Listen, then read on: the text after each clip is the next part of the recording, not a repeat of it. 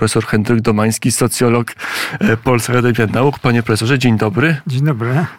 Po pierwsze, czy widział pan kiedyś, e, może nie Kopernika na jednorożcu, ale, bo to trudno zauważyć, ale polityka co prawdy nie unikał. Nie wiem, czy pan profesor widział takiego polityka.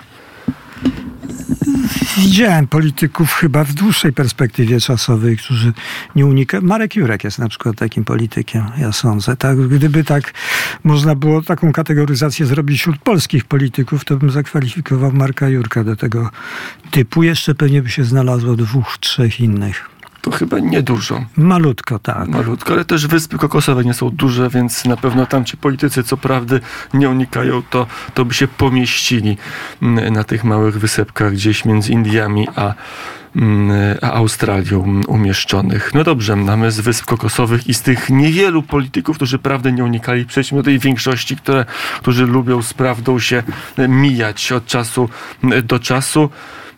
Zacznijmy od sondaży, skoro socjolog, to, to od sondaży zaczniemy. Wydaje się, że rząd mm, no, ma dobre sondaże. Premier Donald Tusk powiedział, że mm, najbliższe wybory to będzie taki test, co Polacy myślą, wybory samorządowe, co Polacy myślą o zmianie, która w Polsce zaszła po roku, mm, po e, jesieni roku ubiegłego. No ale sondaże już pokazują, że Polacy ten ostry kurs chyba lubią. Nie jest tak, że, że przyjęcie mediów publicznych czy przyjęcie prokuratury by odstręczało Polaków od rządu koalicji centrolewicowej. Te dwa czynniki, które pan wymienił, na pewno nie odstręczyły. Raczej te wszystkie notowania rządu przynajmniej w taki sposób e, odnotowywane, jak to robi CEBOS. CEBOS e, co miesiąc przeprowadza takie badania, w którym zadaje te same pytania, pokazują, że zarówno jeżeli chodzi o to, w jakim kierunku zmierza sytuacja, to zdecydowanie mamy przyrost w porównaniu z tym e, ocen pozytywnych na korzyść Donalda Tuska. To samo odpowiedzi na pytanie, jak pan ocenia rząd Donalda Tuska. To samo dotyczy mm, poprawy sytuacji gospodarczej. To samo przede wszystkim, jeżeli chodzi o ocenę sytuacji politycznej, bo takie pytanie również jest zadawane i tutaj zawsze niezwykle mały odsetek wypadał się pozytywnie na sytuacji politycznej w Polsce, odkąd pamiętam od kilkudziesięciu lat, lat 90. W tej chwili ten odsetek wzrósł zdecydowanie. Natomiast to, co się nie zmieniło, co rząd y, Donalda Tuska nie, nie poprawił w ocenie społecznej, to jest poprawa sytuacji gospodarstwa domowego. Tutaj nic nie drgnęło. Ludzie tak samo się czują dosyć pewnie około 60% y, Polaków stwierdza, że są zadowoleni. I to samo, jeżeli chodzi o dotyczy sytuacji w zakładzie pracy, ale to zawsze było tak. Te oceny były zawsze najbardziej pozytywne i stabilne. Ale wydaje się, że wynika to przede wszystkim z tego, że jakby rząd Donalda Tuska nie zrobił nic takiego do tej pory, co by zasługiwało na zdecydowaną krytykę. Albo też jakieś takie czynniki nie pojawiły się, na przykład jak nagły wzrost inflacji, co by pozwoliło ocenić negatywnie, dajmy na to rząd. No tak, prawnicy często mówią, e, rząd poprzedni, rząd Prawa i Sprawiedliwości często naginał prawo, poruszał się na granicy prawa, ten rząd to prawo e, łamie.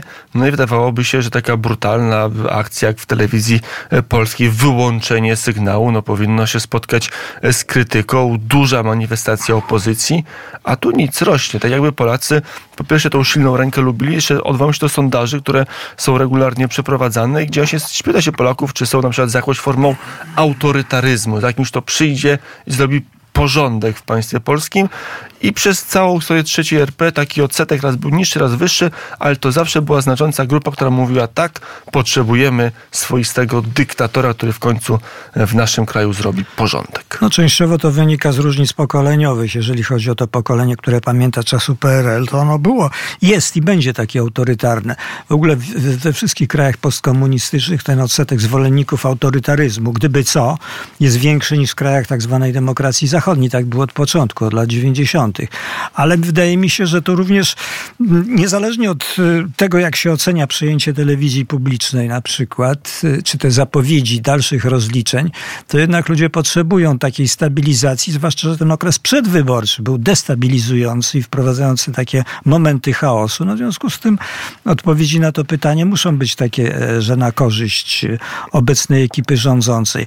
Za krótki jest dystans czasowy od tego 13 grudnia, żeby móc jeszcze mieć powody, żeby oceniać rząd e, Tuska negatywnie. Trzeba go oceniać pozytywnie, przy czym nie przesadzajmy z tą poprawą notowań, że tu prawda ten odsetek, o którym mówię, tych pozytywnych ocen, to wzrósł do jakichś 60%. Nie, to wzrosło z jakichś 20 paru do 30 paru. Więc to, są, to jest elektorat głównie Platformy Obywatelskiej. Mamy sondaż Cebosu, który pokazuje dużą stratę Prawa i Sprawiedliwości, delikatny wzrost Platformy Obywatelskiej, aczkolwiek wiele osób wskazuje, że w międzyczasie między tym a poprzednim sondażem zmieniła się, zdaje się, metoda Cebosu i już nie ma badań bezpośrednich, tylko są telefoniczne, co może też wpływać na wyniki. Nie, Cebos już od dłuższego czasu prowadzi e, e, posługuje się połączeniem trzech metod, to znaczy face to face, czyli bezpośrednie wywiady wspomagane komputerowo, czyli katy, te, kati telefoniczne i wywiady e, e, online.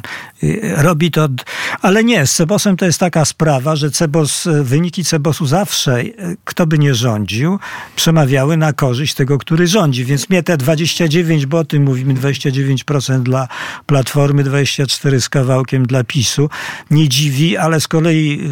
Ale, ale to może to, to, nie dziwi, czyli to nie jest tak, że PiS popełnił jakiś błąd, że na przykład obrona panów posłów albo nie posłów Wąsika Kamińskiego to był katastrofa polityczna, trzeba się z tego wycofać i iść miękko i już położyć na nich krzyżyk, mówiąc kolokwialnie. Nie, to od takich Nie, to jest raczej to efekt wygrania wyborów i tego, że drugi taki efekt, nie wiem jak go określić, czy nie metodologiczny, czy jakiś defekt Cebosu, czy też efekt sponsora, tak to się określa. Cebos jest jednak przez dużą część społeczeństwa kojarzony z ośrodkiem rządowym, bo tak jest. No, jest finansowany przez kancelarię premiera. I takie wyniki nie są zaskakujące. Trzeba pamiętać, że równocześnie z y, Cebosem United Surveys y, przeprowadził taki sondaż kolejny i tam jest porówno. 28,3 i 28,2. Znaczy tak porówno. Jedna dziesiąta na rzecz PiSu. Tak, ale to jednak jest, Procent. powiedział tak na korzyść, że tak powiem, PiSu, jeżeli wolno, że jednak prze, no PiS w sensie pewnym przegrał te wybory, a jednak ten, to poparcie się utrzymuje. Ale to wróćmy do tych e, sondaży. Cały czas bazujmy na tym, co wiemy. Czy one dają Donaldowi Tuskowi zielone światło na przykład do ostrej rozprawy z Trybunałem? O tym dzisiaj pisze Gazeta Wyborcza, że ujawniając swoje źródła, że dowiedziała się od ważnych polityków koalicji rządzącej, że zapadła decyzja, że w przyszłym tygodniu będą uchwały Sejmu. No i ten tydzień, pierwszy pełny dzień lutego, to jest tydzień twardej rozprawy z Trybunałem Konstytucyjnym. Te sondaże dają taki placet, że Donald Tusk może iść dalej i nie będzie go to kosztować w sondażach, nie będzie go to kosztować w poparciu e, politycznym? Bezpośrednio takich wniosków to nie można wysnuwać, bo trzeba byłoby zadać takie pytanie. Y, ostatni komunikat Cebosu, który dostałem zanim przyszedłem do Radia Wnet, to był taki, że tam respondentom zadawano pytanie, mm, czy mm, y, rząd Donalda Tuska wzbudza nadzieję, czy też prowadzi do pogorszenia. Wzbudza nadzieję wśród 40% społeczeństwa polskiego. No to to jest jednak mniej niż po dodaniu do siebie elektoratu PO, trzeciej drogi i lewicy z całą pewnością. A więc jeżeli te nadzieje interpretować szeroko, że również akceptacja powiedzmy rozliczeń, to, to byłaby daleko idąca, muszę powiedzieć, interpretacja, to to niekoniecznie prawda.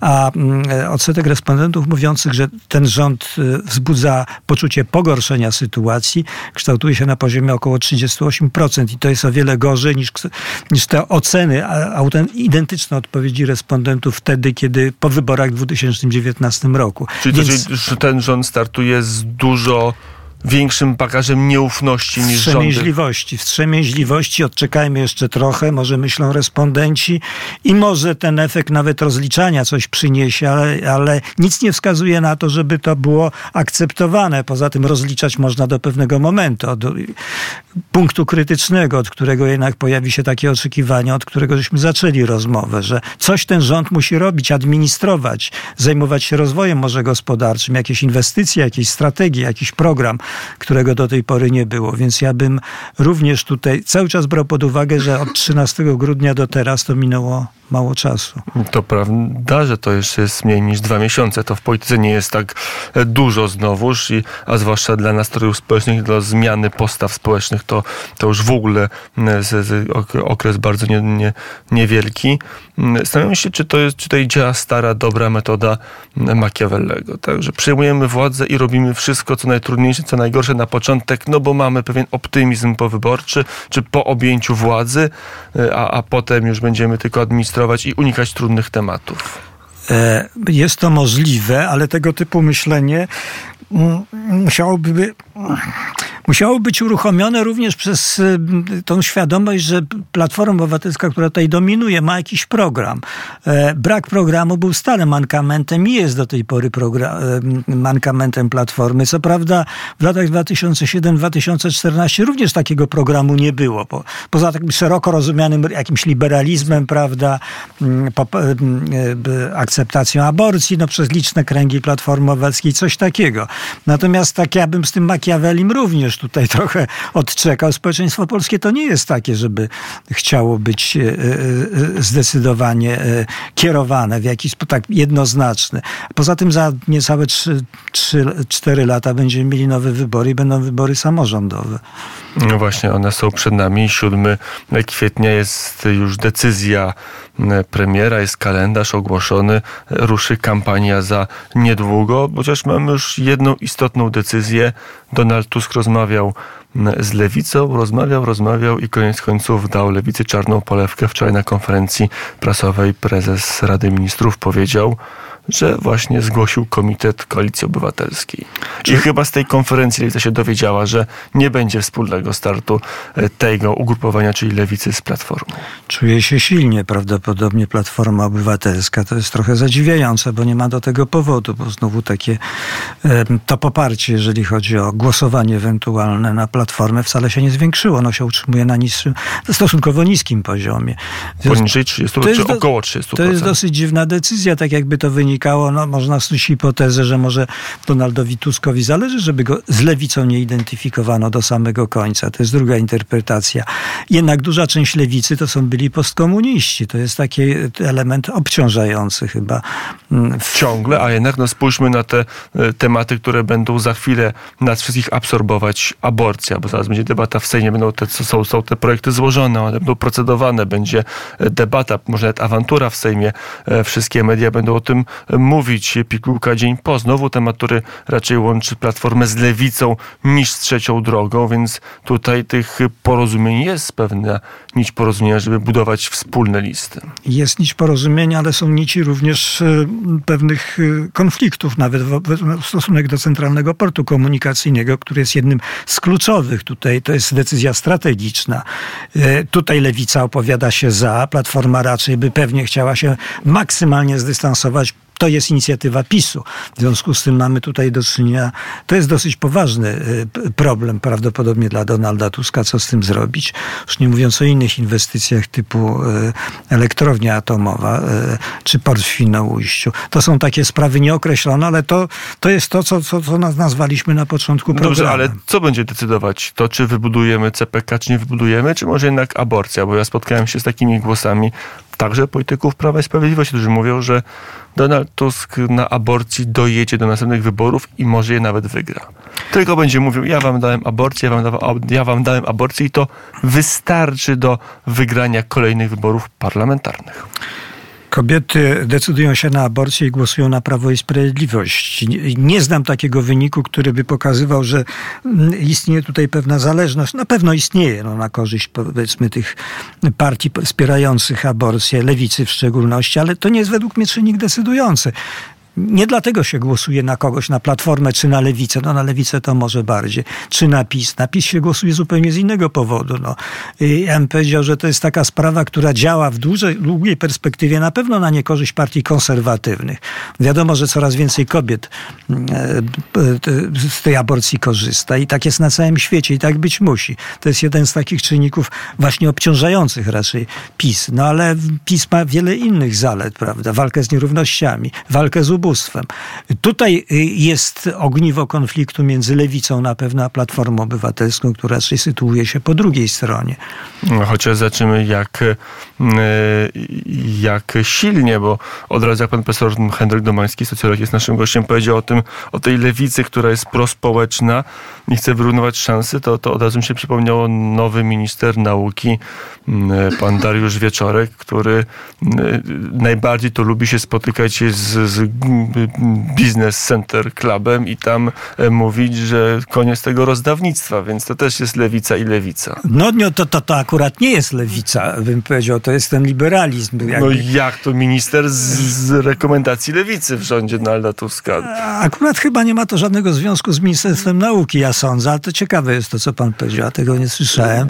Taki... Jest takie wystąpienie, rzeczywiście no takie, ale to jest jakiś sznyt starego SLD. Ja wolałbym ministra finansów, gdyby się wypowiedział na przykład na ten temat. To byłoby bardziej wskaźnikowe. Co ta platforma rzeczywiście chce? A pan minister Domański to raczej milczy, to prawda. On raczej jest wstrzemięźliwy medialnie. Pan minister Wieczorek od, od, od szkolnictwa, od nauki szkolnictwa wyższego oczywiście miał takie wypowiedzi. No dobrze, zaczniemy. A, a dla lewicy co to oznacza? Bo wszyscy mówią, że że to jest tak, że tym ruchem Donald Tusk lewicę bardzo mocno politycznie uderzył. Że lewica sama w tych wyborach ma małe szanse. Jeszcze pojawia się dla niektórych pewnie tajemniczy e, termin, że tutaj realny próg wyborczy jest bardzo wysoki. Co to oznacza? To rzeczywiście tak. E, lewica ledwo przekracza te 8%. No powiedzmy, że nie zejdzie poniżej 5%, to na pewno. Natomiast chyba w świadomości społecznej jest to partia niezwykle zróżnicowana. Nie wiadomo, czy to jest socjaldemokracja w stylu zachodnim. Tam tylko partia Razem jest na prawdziwą socjaldemokracją, która będzie również takim czynnikiem, takim bardzo czynnikiem sprzyjającym tym, tym konfliktowości. Y, się sytuuje zupełnie na innym biegunie niż Platforma Obywatelska. A więc po pierwsze znaczne zróżnicowanie tej lewicy. Natomiast chyba na, w, w interesie każdej partii politycznej jest tak zwana podmiotowość, czy zachowanie autentyczności, czyli niezależności. No, po to się... Nie, a może stołki są najważniejsze, panie profesorze? Y, podmiotowość, coś za coś handlujemy podmiotowość, ale zyskujemy pewność, że nasza reprezentacja będzie w każdym sejmiku i że będzie w prawie każdym województwie y, brała udział w podziale stołku. Ale nie do tego stopnia. Jest właśnie jakiś punkt krytyczny chyba, którego nie można przekroczyć. Trzecia droga jakoś próbuje realizować właśnie ten, nie, żeby nie dojść do punktu krytycznego, kiedy się traci podmiotowość i ten atut partii całkowicie niezależnej, tej trzeciej prawdziwej. Natomiast lewicy być może w mniejszym stopniu zależy na tym, a na stołkach zależy. No to chyba był jeden z głównych motywów e, tych wystąpień pana Czarzastego, który jest największym zwolennikiem i najwięcej na tym chyba stracił. I być może poniesie jakieś koszty e, e, odejścia od tej polityki, bo ta polityka została wymuszona prawdopodobnie przez Platformę. Pan marszałek, wicemarszałek Czarzasty to jest ten polityk, który jakby realizował taką wizję wtapiania się lewicy z, w koalicję obywatelską, czy bliskiego sojuszu z partią Tuska? Wszystkie deklaracje na to wskazywały przed wyborami. To właściwie była jedyna siła polityczna, która tak z taką determinacją, właściwie marszałek Czarzasty, wicemarszałek Czarzasty, y, z taką determinacją deklarował chęć pójścia razem w jednej liście. I to dostał nie było. czarną polewkę. To dla tak. polityka, bo pan profesor obserwuje politykę od tych 30, a nawet dłużej lat i to rzadko się chyba zdarza, żeby lider jakiejś formacji tak bardzo chciał wejść na czyjeś listy i dostał czarną polę. Został odrzucony. Tak, to, to niewątpliwie, chociaż gdyby tak znowu patrzeć z punktu widzenia kariery politycznej pana Czarzastego, przyszłości, to tam nie ma specjalnego konkurenta. Robert Biedroń nie nadaje się prawdopodobnie na lidera lewicy, tym bardziej, że to nie jest taka... Adrian Zandberg? Adrian Zandberg byłby zdecydowanie najlepszy, natomiast siła polityczna razem jest zdecydowanie mniejsza. Ustępuje jednak e, tej byłej formacji postkomunistycznej, z jaką to jest główny mankament chyba lewicy obecnie, tak żeby była ona identyfikowana z prawdziwą lewicą. Natomiast co do pana Czarzastego, to chyba wypada powtórzyć. Tak, czarna polewka, tak jak pan to ujął, ale bez specjalnych konsekwencji politycznych, jak sądzę. Mm, panie profesorze, to, to już na koniec. Naszym gościem Henryk Domański, socjolog, profesor Polska Akademia Nauk. A widzę, mi się świeci na czerwono w moim komputerze. To radiosłuchacze nie widzą, ale ci, którzy nas oglądają, to widzą, że grzebie w laptopie. Mówiąc komisja, projekt Komisji Europejskiej dotyczący liberalizacji handlu z Ukrainą zawiera mechanizm ochrony na wypadek znaczących zakłóceń na rynku Unii Europejskiej. To zobaczymy, jak to będzie wyglądać. To jeszcze dzisiaj o tym opowiemy radiosłuchaczom, a ja wracam do pytania, mm, e, które jest związane z polską polityką. Wczoraj odbyło się pierwsze posiedzenie zespołu na rzecz pracy państwowej. To zespół, który, mm, któremu przewodzi były premier Mateusz Morawiecki.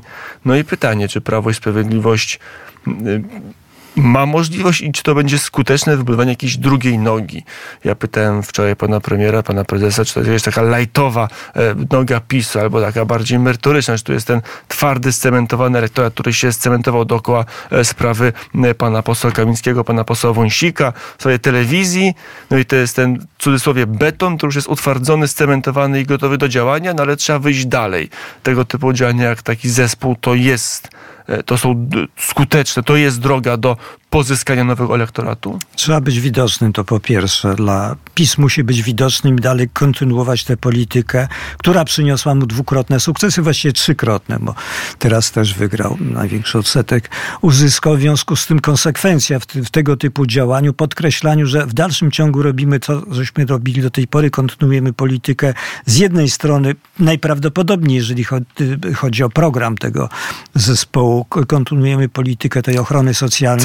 Centralny port komunikacyjny to był pierwszy temat tego pierwszego posiedzenia zespołu. Ale również jeżeli chodzi o politykę zagraniczną, prawdopodobnie stosunek do Unii Europejskiej w dalszym ciągu zdecydowanie pozytywny, tak, ale kontrolujemy sytuację, zachowujemy podmiotowość. Więc te wszystkie rzeczy, które przynosiły Y, przyniosły y, PiSowi sukces.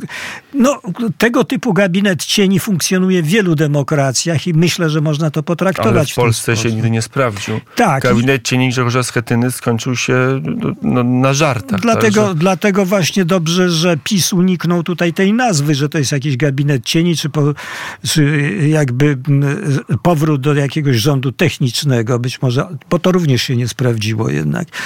Także ja myślę, że Kwestia nazwy jest tutaj kwestią niezwykle istotną, ale tutaj chodzi o treść tych działań, które będą e, formułowane zapowiedzi tych działań i prawdopodobnie w oczekiwaniu wyborców re, realizowane. Więc jednak trzeba zachować tego typu wizerunek e, w ocenie społecznej, w postrzeganiu społecznej, jaka jest rola w dalszym ciągu po tych wyborach Prawa i Sprawiedliwości na polskiej scenie politycznej. I wczoraj pan profesor w tej, e, to było tak, najpierw był zespół, ale wcześniej jeszcze e, na mediach społecznościowych był taki film, stał premier Mateusz Morawiecki, były premier, mówił o CPK, o tym, że to jest jest szansa rozwojowa dla całego kraju, że komunikacyjna rewolucja, że gospodarcza także ważny impuls do, do dalszego wzrostu. No I to trochę tak korespondowało z premierem obecnym, który na konferencji prasowej Donald Tusk powiedział, że to jest romantyczny projekt, no i oczywiście megalomania i te wszystkie argumenty, które się pojawiają, że oczywiście być może będziemy go robić, ale w znacznie mniejszym wymiarze, żeby on był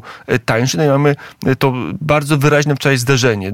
Mateusz Morawiecki, który mówi odważnie, wielka wizja, idziemy do przodu, budujemy połączenia i premier, który mówi nie, nie, to za duże, mniejsze, mniej megalomanii, bardziej praktyczności, y, która wizja, który sposób komunikowania może na dłuższą metę być bardziej skuteczny. No, premier Morawiecki przedstawił 10 argumentów, dla których warto kontynuować ten projekt w takiej postaci, jaką PiS przedstawił, natomiast obecny premier nie przedstawił żadnego argumentu poza tym, że to jest romantyczna wizja. No to trzeba w jakiś sposób uzasadnić, ale poza tym... A trzeba uzasadniać w polityce, to już na koniec panie profesorze, czy nie trzeba? Może, może wystarczy hasło, romantyczna wizja wizja, bardziej pisowska, romantyczna wizja i kropka, załatwione. ja myślę, że to no, ryzykowna teza. Bo I że większości Polakom to zupełnie wystarczy za debatę. Ale ja myślę, że chodzi o inicjatywy gospodarcze, tak wielkie inicjatywy, to jakieś uzasadnienie jest potrzebne. Tutaj sam romantyzm, zarzut romantyzmu to jest nawet działa na korzyść, bym powiedział.